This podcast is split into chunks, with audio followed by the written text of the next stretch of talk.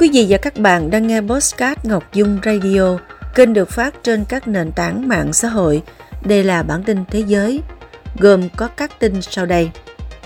Sóng thần xuất hiện gần nhà máy điện hạt nhân lớn nhất thế giới ở Nhật Bản. Iran và Nga chính thức xóa bỏ đồng đô la Mỹ trong giao dịch. Ngày 1 tháng 1, 2024, Lào chính thức đảm nhiệm cương vị Chủ tịch Luân phiên ASEAN năm 2024. Nữ hoàng Đan Mạch Margrethe II bất ngờ tuyên bố thoái vị. Sau đây là nội dung chi tiết. Thưa quý vị, ngày 1 tháng 1, công ty điện lực Tokyo Tepco thông báo một trận sóng thần cao 0,4 mét đã xuất hiện gần nhà máy điện hạt nhân lớn nhất thế giới Kashiwazaki Kariwa ở tỉnh Niigata của Nhật Bản. Ủy ban an ninh tỉnh Fukui cho biết, trận động đất và sóng thần xảy ra cùng ngày đã không gây ra tình huống khẩn cấp nào tại các cơ sở hạt nhân của nhà máy này. Trước đó, một trận động đất lớn 7,6 đã xảy ra tại miền Trung Nhật Bản vào khoảng 4 giờ 10 phút chiều ngày 1 tháng 1.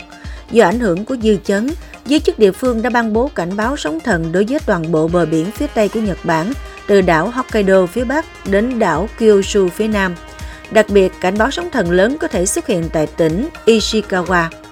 Theo đài NHK, tại thành phố Wajima, thuộc tỉnh Ishikawa đã quan sát được sóng thần cao 1,2 m vào lúc 4 giờ 21 phút chiều cùng ngày. Tại thành phố Toyama, thuộc tỉnh Toyama cũng ghi nhận sóng thần cao 80 cm vào lúc 4 giờ 35.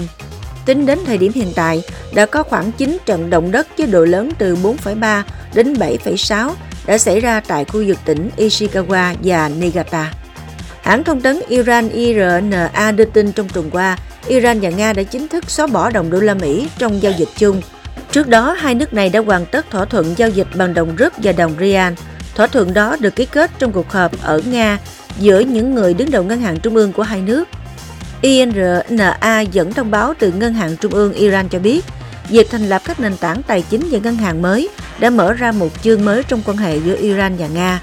Thỏa thuận này cho phép các ngân hàng và doanh nghiệp sử dụng các nền tảng tài chính và ngân hàng thay thế, chẳng hạn như các hệ thống tin nhắn SWIFT, đồng thời liên quan đến việc thiết lập quan hệ môi giới, song phương bằng tiền tệ quốc gia. Lào chính thức đảm nhiệm cương vị Chủ tịch Luân phiên ASEAN từ ngày 1 tháng 1 năm 2024. Đây là cơ hội Lào quảng bá hình ảnh và nâng cao vai trò vị thế của đất nước, nhưng cũng đặt ra nhiều thách thức lớn, đặc biệt trong bối cảnh tình hình khu vực và thế giới đang có những diễn biến hết sức phức tạp và khó lường như hiện nay. Trong lần thứ 3 giữ chức Chủ tịch ASEAN, Lào sẽ tập trung thúc đẩy xây dựng cộng đồng ASEAN, tăng cường kết nối và năng lực tự cường của ASEAN, đúng như chủ đề của năm Chủ tịch ASEAN 2024 mà Lào đã công bố. Phát biểu tại lễ chuyển giao cương vị Chủ tịch ASEAN từ Indonesia vào tháng 9 2023, Thủ tướng Lào Sonesay Siphandone nhấn mạnh, chúng tôi sẽ phát huy những thành tựu trong năm Chủ tịch ASEAN của Indonesia và những thành công của ASEAN trong những năm trước đây. Chúng tôi sẽ tập trung hơn vào việc củng cố cộng đồng ASEAN và các lĩnh vực khác, tăng cường kết nối và sẽ nỗ lực nắm bắt cơ hội, giải quyết các thách thức và những thay đổi về địa chính trị, địa kinh tế. Trong bài phát biểu chào năm mới 2024, nữ hoàng Đan Mạch Margrethe II bất ngờ thông báo thoái vị vào ngày 14 tháng 1 tới đây, sau 52 năm giữ ngai vàng, nhường ngôi cho con trai là Thái tử Frederic.